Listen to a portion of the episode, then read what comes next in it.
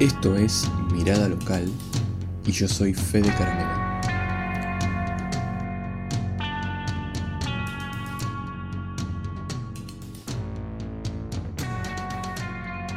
Hola nuevamente a todos, hoy tengo el gusto de estar junto a Renato Poloni, quien es un reconocido emprendedor e innovador de la ciudad con más de treinta años de trayectoria.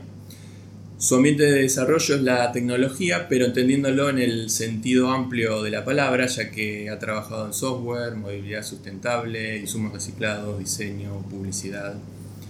Bienvenido, Renato. Gracias. ¿Algo más que quieras agregar a tu descripción, introducción? No, no, está bien, creo, ¿Está que, bien? creo que es un buen compendio un poco de, que resume mi trayectoria. Perfecto. Comentame, Renato, ¿cuál es tu relación con la ciudad de, de Rosario? ¿Naciste acá? ¿Tenés familia? Sí, efectivamente nací acá en mil novecientos setenta. Uh-huh. eh, tengo familia también de, de emprendedores. Tengo, somos cinco hermanos en total y te diría que todos somos emprendedores, al igual que mi padre y mi abuelo, que también nacieron acá en Rosario. Así que tenemos una larga trayectoria de emprendedorismo en la ciudad. Bien, bien. Um, ¿Has vivido en alguna otra ciudad, aparte de Rosario? No, no, no, no. Siempre, siempre acá. Lógicamente por, por mi trabajo y sobre todo por Nemo, que es una empresa que exporta software, eh, vivo viajando. Entonces... sí he pasado largos periodos fuera de Rosario, pero no te diría que no, no, no llegaran a ser eh, eh, algo como para decir, bueno, residí, he estado varios meses afuera, no, no más que eso. Bien, bien. ¿Por qué pensás, eh, por qué sentís que elegís hoy vivir en Rosario? ¿Qué, qué te parece que es lo que te...? Bueno, mirá, yo creo que Rosario es una, es una linda ciudad para vivir en cuanto al, al mix que hay de, de oportunidades y de una ciudad que no es tan grande como Buenos Aires, o sea, no es, no es México D F, claro está, ni, ni, ni San Pablo, eh, y todavía se puede tener una calidad de vida, te diré, bastante aceptable. Lógicamente que no sé cuánto tiempo va a ser así, porque bueno, la ciudad está creciendo, se está testando, cada vez más tráfico, y ya en esta, esta etapa de mi vida estoy buscando a lo mejor eh, estar un poco más tranquilo, pero creo que Rosario es un buen hub de, de oportunidades para un montón de cuestiones. Bien. Desde, desde tu experiencia, de tu mirada, ¿qué sentís que le falta o que ayudaría al crecimiento de la ciudad?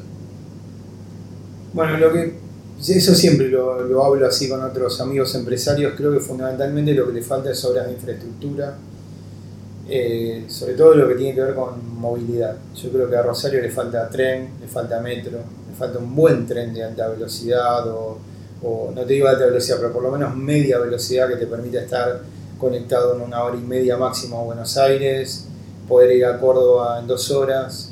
Eh, y un tren cómodo que uno puede ir trabajando. Creo que eso haría que las oportunidades de negocio se acercaran a la ciudad. Todos sabemos la vieja frase que dice Dios atiende en Buenos Aires, y eso creo que es bastante cierto. Lógicamente que internet y la globalización nos ha permitido acercar el mundo, ¿no? eh, como se suele decir, a un clic de distancia, pero a veces no es lo mismo las oportunidades que se pierden porque no tenemos buena conectividad con un país que es tan extenso como Argentina, ¿no? Eso te diría que para mí es el, el setenta por ciento de la, de, de, de, de, de mi, desde mi óptica de lo que le falta a Rosario. Sí, sí, sí. Después hay otras cuestiones que tienen que ver con... Eh, creo que hay cuestiones que tienen que ver más por, por políticas educativas que fomenten más el, el, el tema de los oficios para generar mayor inclusión social. Me parece que ahí hay, hay un gran déficit, hay una gran deuda del Estado hacia la sociedad. Eh, es sabido que cuando se mueve la construcción eh, se terminan contratando este, yeseros, eh, albañiles de Paraguay y todo, y no tengo nada en contra de nada, de, contra el, los extranjeros, no, no quiero que se malinterprete, pero sí digo, bueno, si uno tiene que recurrir a extranjeros es porque acá no hay gente que lo, lo, lo esté haciendo. Y a veces cuando empezás a investigar por qué no lo hacen, no es que no quieran trabajar, a veces la gente tiende a decir, porque son vagos, no quieren trabajar, y no, no es tan así. Es que realmente hoy, en la construcción, por dar un ejemplo, sí, sí, que es muy común a todos, eh, se necesita de mano de obra muy calificada. No es la construcción de hace veinte, treinta años atrás, que era poner ladrillo y porla. Vos necesitás tipos que sepan trabajar con Durlock, eh, que sepan interpretar un plano, que sepan manejar una moladora pero con precisión, eh, que sepan manejar herramientas más sofisticadas. Y bueno, eso no es tan fácil de conseguir. Entonces yo creo que ahí hay una deuda de, desde el Estado, de políticas de Estado, para que redundaría incluso en bajar la, la, los, los índices de inseguridad y un montón de cuestiones que ya sabemos, ¿no? Qué loco lo que, lo que marcás, porque siempre que se habla de eh, crecimiento de una ciudad, del desarrollo, del futuro, se habla mucho de, de tecnología, se habla de, de trabajos, digamos, de muy calificados, uh-huh, pero lo que vos estás marcando es una realidad que a países como la Argentina lo, lo, lo tocan muy Por directamente. Supuesto. Y, y no se suele hablar tanto, ¿no? De, sí, de, de trabajos, de, de oficios, de cosas, sí, que a lo mejor parecen este, más... Por supuesto, esa es mi mirada, eh, justamente porque soy un tecnólogo desde pequeño, o sea, me defino así, como un tecnólogo, soy fanático de la tecnología. Uh-huh. También llegué a entender que, primero que la tecnología nos cruza a todos y a todos los rubros, ¿no? O sea, esto que te decía de, bueno, le llevó alguna vez a la construcción. Hoy en día la, la construcción necesita mucha tecnología. Pero claro está que también los maestros necesitan tecnología, eh, y bueno, no hace falta... Sí, el listado es, es larguísimo. Es, es, el listado es larguísimo. Pero yo creo en eso, ¿no? Que la tecnología no, no, no tenés que solo ir a buscarla, a decir, bueno, mira, el que no sepa manejar una computadora, o el que no sepa, no sé, desarrollar en Java o desarrollar apps para mobile, eh, no tiene futuro. No es tan así. No, no es tan así. Hay un montón de oficios que van a seguir siendo necesarios siempre, y obviamente si no, si la gente no se capacita para eso, eh, no, no, no va a tener inclusión. Entonces, con mucho menos de lo que la gente se imagina, uno podría solucionar un montón de problemas. Y hay una, una vieja frase que dice que el trabajo dignifica al hombre, y esto es real, es así. O sea, si vos... Eh, Te, te asombraría ver cuántas personas en vez de pedir planes piden trabajo a veces. Y vos decís, bueno, pero trabajo hay, ¿por qué no lo haces? Y te, y te dicen, no, trabajo no hay. Y bueno, sí, en definitiva es que no hay ese tipo de trabajo. Trabajos que no sean calificados y cada vez va a haber menos. Sí, incluso los trabajos, digamos, más sencillos o menos calificados, como decías, también requieren, claro, una actualización y requieren... Claro. Eh, apropiarse de otras herramientas. Totalmente. Que hace veinte años atrás no existían. Mirá, te, te doy un ejemplo, una metalurgia, un tornero de hace diez años atrás, no nos vayamos tan lejos, sí, era un artesano, es decir, era un tipo que tenía mucha habilidad para manejar un torno manual. Hoy en día ese tipo tiene que saber manejar un torno de control numérico, que es un torno manejado por computadora y que seguramente está interpretando un plano que llegó en SolidWorks o en AutoCAD, por decirte algo. Si eso no lo puede hacer ya en un, torne, un viejo tornero, sí, sí, sí. Ese es un ejemplo, ni más ni menos. Entonces, obviamente, ese, ese tornero se queda sin trabajo. Bueno, si no sabe manejar tor- tornos control numérico, difícilmente vaya a tener eh, inclusión en una metalurgia. Aun cuando haya trabajo, esa persona no va a estar incluida. Sí, sí, no es solo una cuestión de, de, de oferta, sino de, de saber... De qué, de, qué, qué, de qué oferta, ¿no? Claro, qué tipo de oferta. De oferta. En tu experiencia como consultor y proveedor de, de diferentes empresas en estos años, ¿te parece que las empresas o los empresarios de Rosario actúan o piensan diferente que los de Buenos Aires? Sí, creo que, creo que hay una visión distinta. Eh, tenemos un poquito todavía de ese sesgo pueblerino. Rosario es como que todavía está a mitad de camino entre un, un, una ciudad pequeña, sin, sin este, llegar a utilizar palabras denostativas, pero la verdad que tenemos un poco eso del alma de pueblo, pueblerino todavía, y eso se ve. O sea, yo lo que noto con años de negociar a veces con clientes o proveedores de Buenos Aires, que tienen como lo que se suele decir como cintura empresarial más profesional. Yo creo que acá, eh, bueno, me hago cargo de lo que voy a decir, creo que en general el nivel de empresariado es más mediocre. Tengo, estoy convencido de eso. ¿Y cómo te parece que, que se puede empezar a cambiar eso? Es que hay que entender que el, el empresario no se nace, se hace, ¿sí? Es decir, el, el empresario se forja, y un empresario del mundo moderno tiene que tener estudios. No me estoy refiriendo necesariamente a estudios de grado, ¿sí? Pero hay que capacitarse, sí, hay que tomar cursos, hay que, hay que estar muy atento a por dónde vienen los cambios, hay que utilizar procesos, técnicas. Eh, bueno, ahora se hablan muchas cosas así muy interesantes como design thinking, eh, Scrum, metodologías ágiles. Bueno, un empresario tiene que saber de todo eso, y por, por darte algunos ejemplos, un empresario tiene que saber eh, del mundillo de, del fondeo, de los venture capital, de, de los Asian investors. Eh, un empresario moderno tiene, tiene que poder saber de finanzas, entender números, entender Excel. O sea, no, no, no seas empresario porque te guste un determinado rubro, eh, no seas un buen, eh, por darte un ejemplo, un buen agente de viajes porque te guste viajar, ¿eh? O sea, un empresario es algo distinto. Entonces, Poder, puede haber muchas empresas, yo siempre digo, eh, puede haber muchas empresas, puede haber muchos dueños de empresas, pero me parece que empresarios, empresarios de los que necesita el mundo moderno, hay pocos. Y, y en la comparativa a lo mejor de Rosario con otras ciudades del interior, Mendoza, Córdoba, sí, Salta, ¿te parece que ahí está como un Le, poco más? Lejos la veo a Rosario en el segundo lugar, lejos. Uh-huh. eh, A ver, Buenos Aires es bien sabido, tiene a los Mar- Marcos Galperín, a Guy Bauer de, de, de Globant, de, bueno, de esto que te decía Mercado Libre, lo, los unicornios, ¿no? Los Despegar, los eh, Cristian Vilate, Despegar, etcétera. O sea, clar, claramente están esos tipos que, que han hecho, han creado unicornios. Eh, y hay muchos más, ¿no? Están los Pablo Roca de Techin, si querés yendo más por atrás, el Franco Macri, y bueno, el listado eh, sigue. Eh, claro, exactamente, o sea, la lista sería muy larga, y acá en Rosario ese listado que ahora está no es tan grande, pero cuando yo veo el nivel del empresariado en Rosario respecto al de Córdoba, no, no es porque tenga el corazoncito en Rosario, porque así como reconozco su mérito en Buenos Aires, yo creo que el nivel que hay en Rosario es mucho mejor. Bien. Eh... ¿Cómo, ¿Cómo es trabajar para empresas eh, de, de a lo mejor Estados Unidos, de Europa, clientes uh-huh. de afuera, con exigencias y competencias del primer mundo, pero recursos humanos y tecnológicos del entorno local? Bueno, primero, el, obviamente, cuando uno trabaja para el exterior, primero, claro, vos bien dijiste, ¿no? Para trabajar para el exterior no es así una cosa genérica.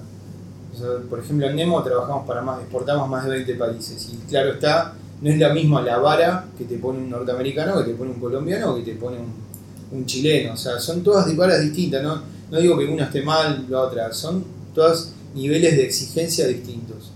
El norteamericano es muy, muy, muy práctico, muy pragmático, y no, no, no le gusta el franeleo, ni, ni él quiere resultados rápido, eh, un contrato firmado y ya está, cumpliste eso en tiempo y forma. Te pasás un día y no hay, no hay franeleo posible, no hay comida, almuerzo que arregle eso. Claro. Eh, es, es, digamos, no hay excusas, para, para hacer una palabra correcta. Eh, eso en Latinoamérica es más conversable. Entonces, de, desde Nemo siempre tuvimos en claro que, por ejemplo, ahora hace poquito abrimos una empresa en España también. Eh, pero hace muchos años que, que trabajamos para Europa. Lo que pasa es que ahora abrimos una oficina. Eh, siempre tuvimos muy claro que, que la nuestra iba a ser una empresa internacional, ¿sí? Y vos desde, desde ese día que vos tenés en claro eso, sabés que obviamente vas a tomar otro tipo de riesgos, ¿sí? Un, no es lo mismo firmar un contrato eh, en Argentina que un contrato en Brasil o en Estados Unidos, como te decía. Y, y cuando, eh, por ejemplo, firmás un contrato con un norteamericano o un europeo, bueno, sabés que va a haber riesgos, y esos riesgos a veces pueden doler doler monetariamente. Entonces, este, así como la, te puede ir muy bien, también el riesgo puede hacer que te, te vaya muy mal. Entonces digo, tenés que ser muy meticuloso y muy prolijo, porque también es cierto que si te va bien, y a veces la pegás, con lo que suele suceder, a veces decir, bueno, mira, me fue bien con este cliente, ese éxito, ese caso de éxito, te sirve para sembrar otros casos de éxito. Entonces creo que hay que ser muy, muy consciente de que cada mercado trabaja de una manera distinta, tiene niveles de exigencia distintos, y que si haces las cosas bien, te va a permitir este, crecer. Ahora, con respecto a los recursos humanos, acá yo creo que tenemos muchos talentos. Hay un semillero muy bueno, muy bueno por lo menos en lo que es tecnología. Tenés desde, lo veo tanto en GreenGo como en, en GreenGo con el tema de los autos eléctricos. El nivel de, ingenier de ingenieros que hay acá es excelente. Ingenieros electrónicos, ingenieros mecánicos, pero también el software, el nivel de, de, de, de desarrollo de software que hay también es excelente. Ahora, sí lo que, lo que por ahí falta es más material. O sea, creo que la ciudad está en deuda eh, con respecto a la cantidad de demanda que hay. Eh, la verdad que las empresas de Rosario nos terminamos, entre comillas, robando los, sí. los, los programadores, los, los talentos, eh, unas a otros. Yo, desde la época que yo pertenecía a la Comisión Directiva del Pueblo Tecnológico, me acuerdo que ese planteo siempre estuvo, hace más casi, ya te diré, no sé, de honor por veinte años, y creo que la ciudad siempre estuvo atrás, o sea, en eso, o sea, siempre va detrás, nunca, todavía no llegó a poner el, el, el, el motor o los caballos delante del carro. Y si bien quizás lo, lo digamos muchas veces cuando se habla de esto lo, lo primero que viene a la mente es eh, o, o más universidades o fomentar las carreras universitarias para que haya más chicos estudiando este, este tipo de, de, de carreras, ¿te parece que hoy puntualmente en lo que vos hablabas, eh, a lo mejor ingenieros que sí es algo un poco más este, largo y complejo y gente de, de tecnología que conozca de ciertas, de ciertas tecnologías, ¿te parece que para fomentar eso, para que haya más este, personas capacitadas, es por el lado de más estudio formal, es por el lado de cursos quizás algo más online, algo que pueda llegar a ser más...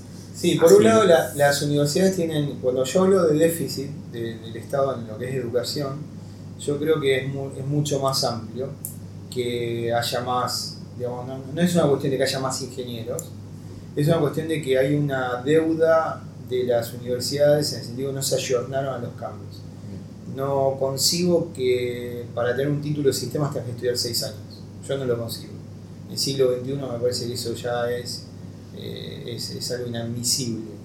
Una persona, eh, es difícil que hoy pueda mantener la disciplina de estar seis años estudiando una misma carrera.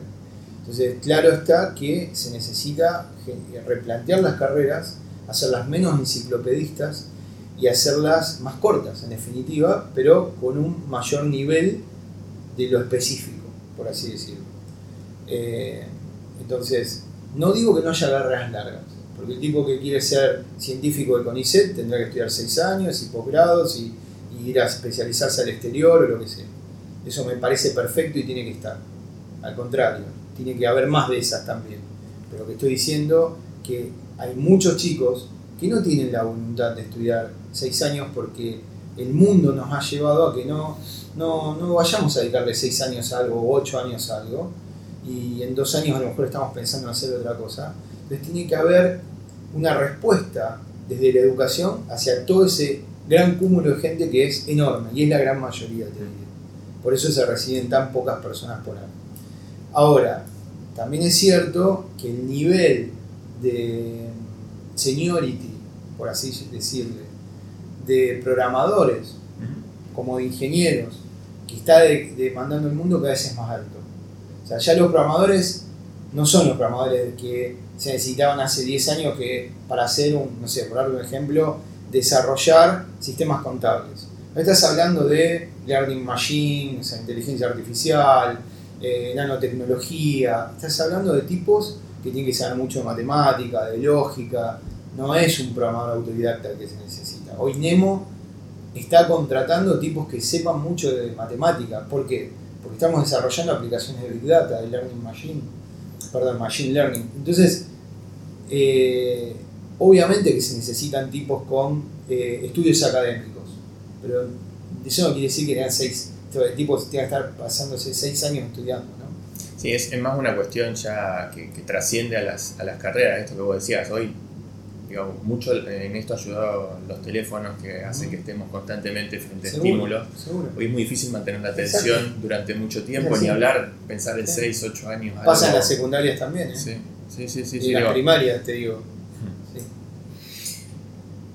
hablabas antes del tema de, de GreenGo. ¿Cómo te involucraste en el tema de la movilidad sustentable? ¿Cómo llegaste ahí? Bueno, yo como emprendedor siempre estuve muy asociado a todo lo sustentable. Esto no es de ahora, hace muchos años.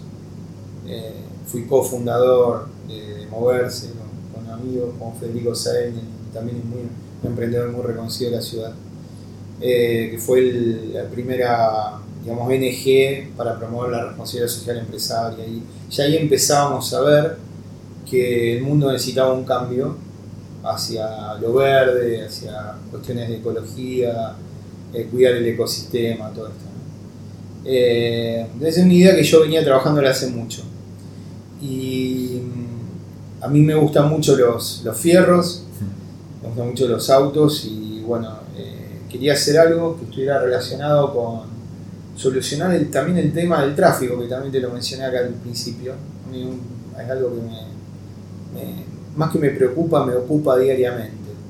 Sí, yo a veces no puedo concebir tampoco que un, un tipo venga, o pasa en Buenos Aires, pero también pasa en Rosario, que ves que mucha gente entra a, a las ciudades, a lo mejor acá vienen desde Funes, vienen desde Roldán, o de Pueblo Tecnológico, donde sea, y entra en la ciudad una persona por auto. Un auto que tiene capacidad para llevar cinco personas, pero viene una persona por coche. Que tiene también que ver, fíjate con lo que te decía, que falta infraestructura, ¿no? Trenes, eh, cuestiones así para... En definitiva, no estemos respirando eh, diésel, ¿sí? humo, humo de diésel, que es una de las cosas más cancerígenas que hay. O el ruido, que también sí. nos afecta, el ruido de los colectivos y, y nos vuelve locos, ¿viste? A veces estás parado una...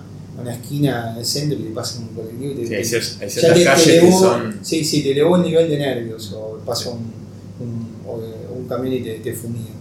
Entonces, eh, eso a mí me ocupa. Yo no, no, no soy un tipo que se quede inquieto, impávido eh, frente a todo lo que está pasando. A mí me, me gusta hacer algo. Siempre me gustó cambiar la realidad, me gustó ir por un mundo mejor. Y bueno, como me gustaban los fierros, hace, una, hace unos años un amigo mío que trabaja en Audi, en Múnich, me propuso hacer algo de esto y bueno, así un poquito nació GreenGo con unos eh, emprendedores también locales que son muy, muy grosos, que son los hermanos Pucharello, que son dueños de, entre otras cosas, de las dos plantas de biodiesel que hay acá en las afueras de Rosario.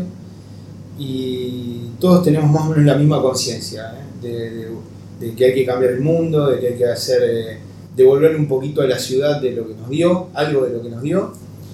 Y bueno, nos unimos un grupo de empresarios y empezamos a desarrollar GreenGo. Eh, vos al principio mencionabas que viaj- viajaste por, por trabajo, has viajado mucho en, uh-huh. en distintos países.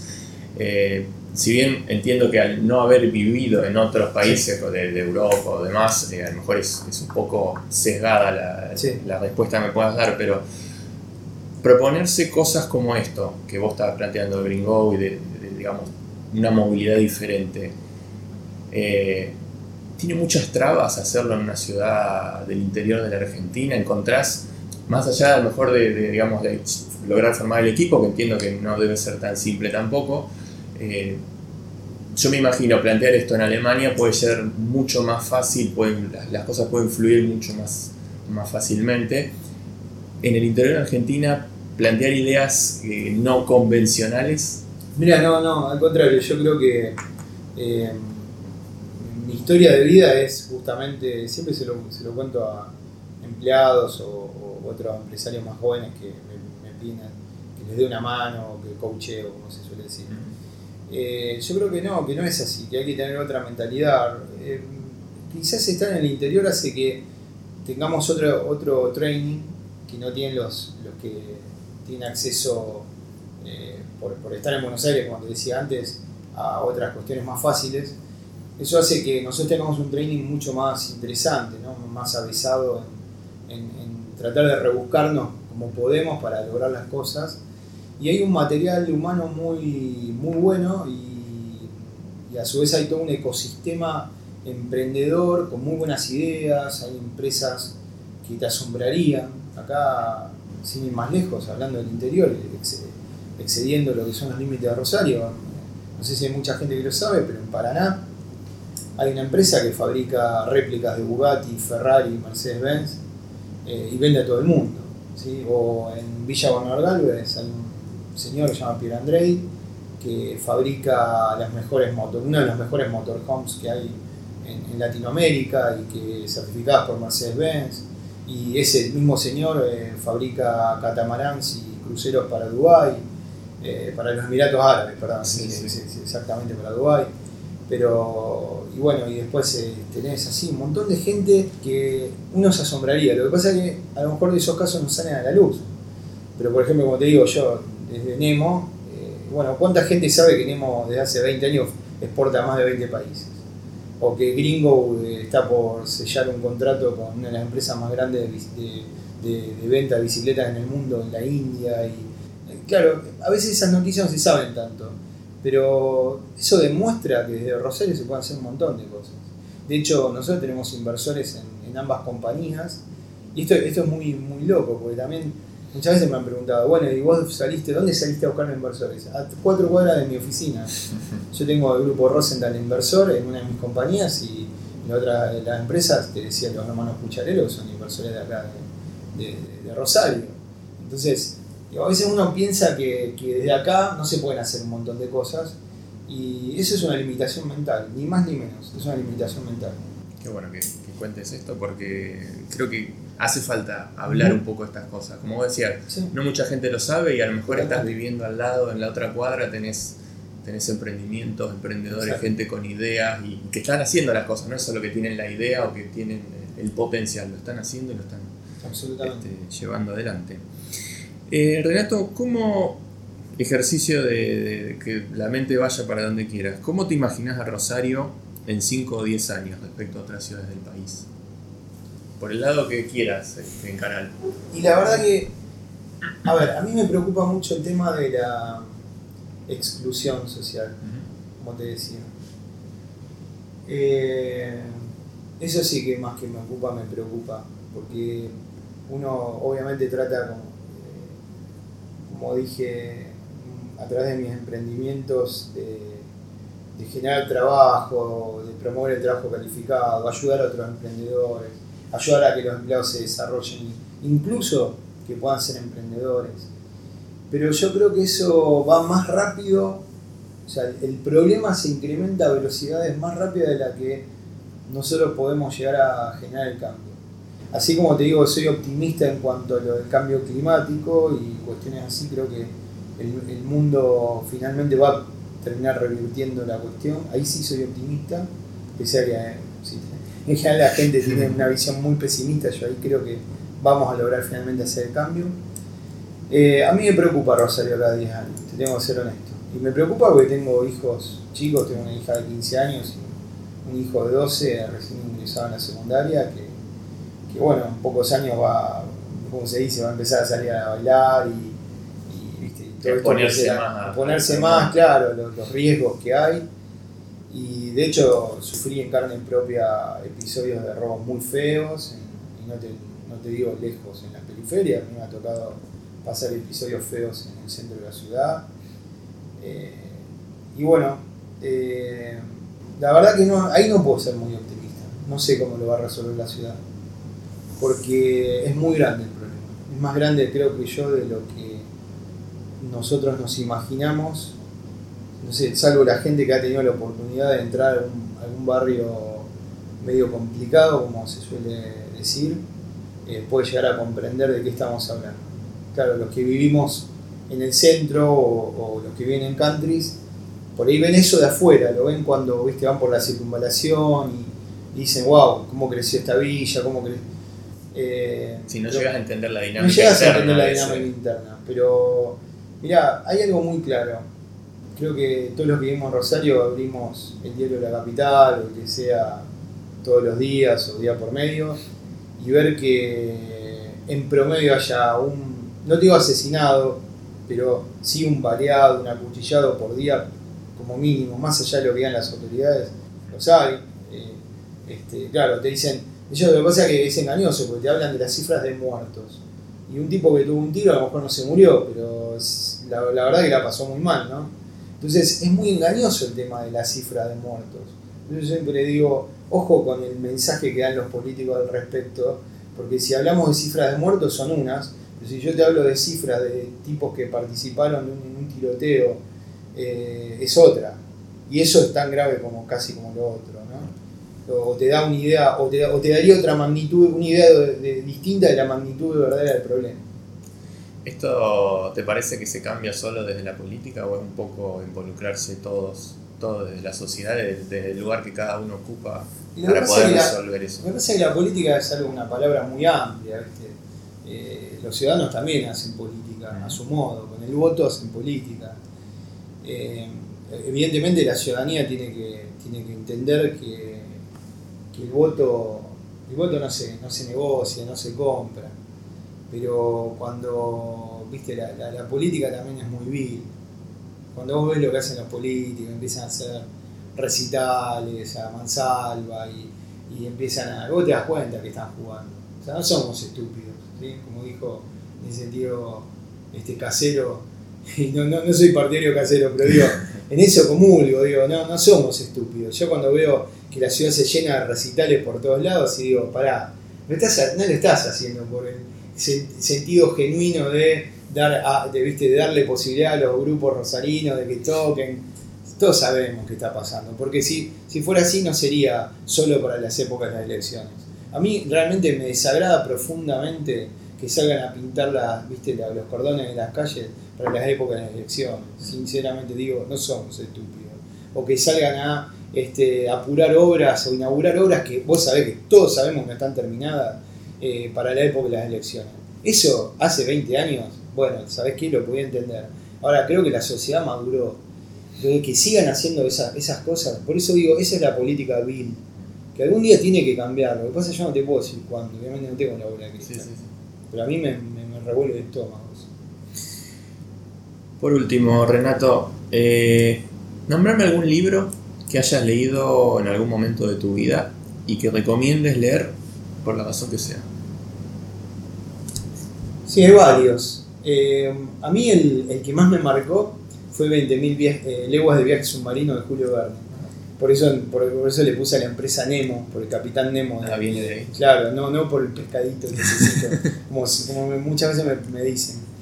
Eh, ¿Por qué? Porque Verne fue un visionario y yo creo que es una cuestión muy profunda esto, pero... Digo, el tipo era un visionario tecnológico, ¿no? Era un estudioso. Creo que fue el primer tecnólogo para mí que existió en la historia.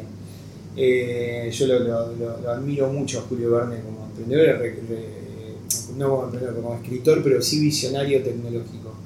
Pero para mí un visionario es un tipo que justamente es un adelantado, es un tipo que tiene una clara visión de por dónde viene el, el futuro. Y un tipo que tiene una clara visión de por dónde viene el futuro, eh, creo que puede ayudar a generar un cambio, ¿no? Te, te, te ayud, puede ayudar a, a las personas a prepararse para lo que se viene. Entonces, yo, yo lo admiro mucho, creo que no, no, nos marcó eh, a todo el siglo veinte, sin, sin lugar a dudas, de todo lo que se venía. Y después, por otro lado, hay, hay libros como recientemente terminé de leer uno que me parece que es muy interesante, que creo que mucha gente lo tenía que leer, que es de este periodista de la C N N, Oppenheimer, que habla sobre los, los trabajos que van a desaparecer en el futuro, frente a la, al avance de la inteligencia artificial, la, roboto, la roboto, robotización, bien digo, eh, etcétera. Creo que ese libro es muy interesante para saber por dónde viene la cosa, de, de, del futuro laboral de, de, de las distintas este, especialidades, las distintas profesiones. Y en el medio te diría que está muy bueno leer a Borges.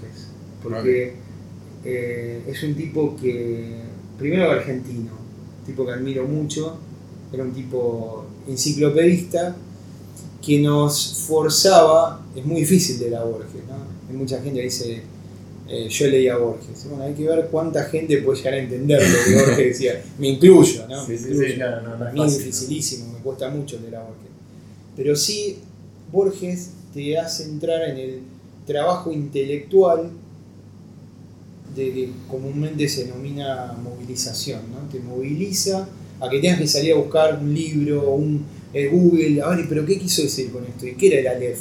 ¿Y qué era la Cábala? Y, y así, un montón de cuestiones, ¿no?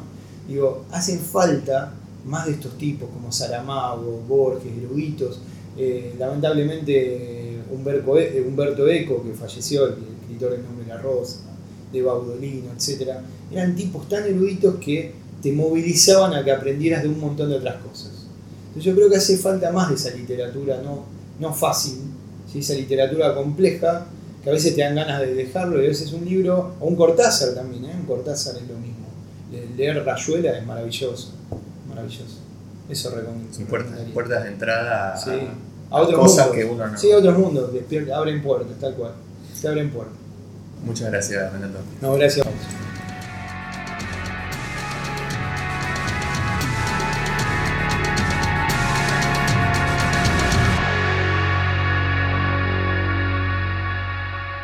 Te espero en el próximo episodio de Mirada Local.